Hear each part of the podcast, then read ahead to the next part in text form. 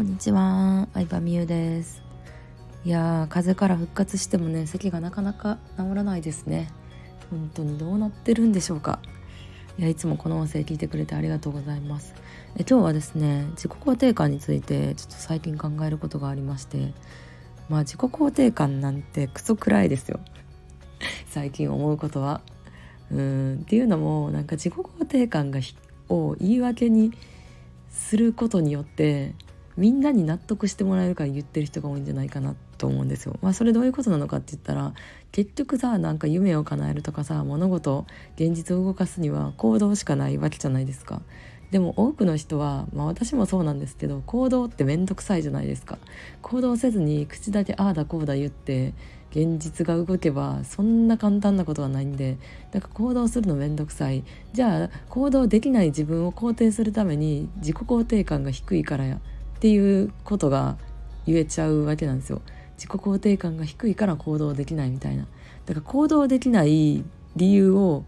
肯定したいから自己肯定感の話を持ち出すと SNS 上とかで受けがいいのかなって思います。うん、だから自己肯定感高い低いと関係なく結局行動しようよって話になるわけなんですけどで逆に言うとさ自己肯定感ってさ低いとよろしくなくて高いとよろしいみたいな風潮あるわけじゃないですか。でもうんなんかそれは本当の自分と一致してることが大事で逆に考えてみてほしいんですけど自己肯定感低い人の方がいい人多いんじゃないかって思うんですよね。うん、謙虚謙虚というかまあなんやろうな低いから悪いってこともないと思ってて自己肯定感だけが高い人っていうのも想像してみてほしいんですけどめちゃうざないですか？自己肯定なんやろな実力伴ってないし何にも行動してないけど自己肯定感だけ高い自信満々みたいな人いたら結構現実にそういう人いたら面倒くさい気がするんですよね。うん、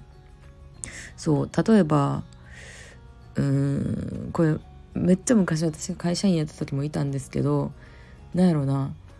うーん50代ぐらいの独身の男性なんですけど20代そこ20代半ばぐらいの女性社員に自分いけると思ってめちゃめちゃアピールしてるおじさんがいたんですよ。超自己肯定感高いじゃないですかその人って。うん、自分に自信あるし自分いけると思ってるし、まあ、これは一例として出してるだけなんですけど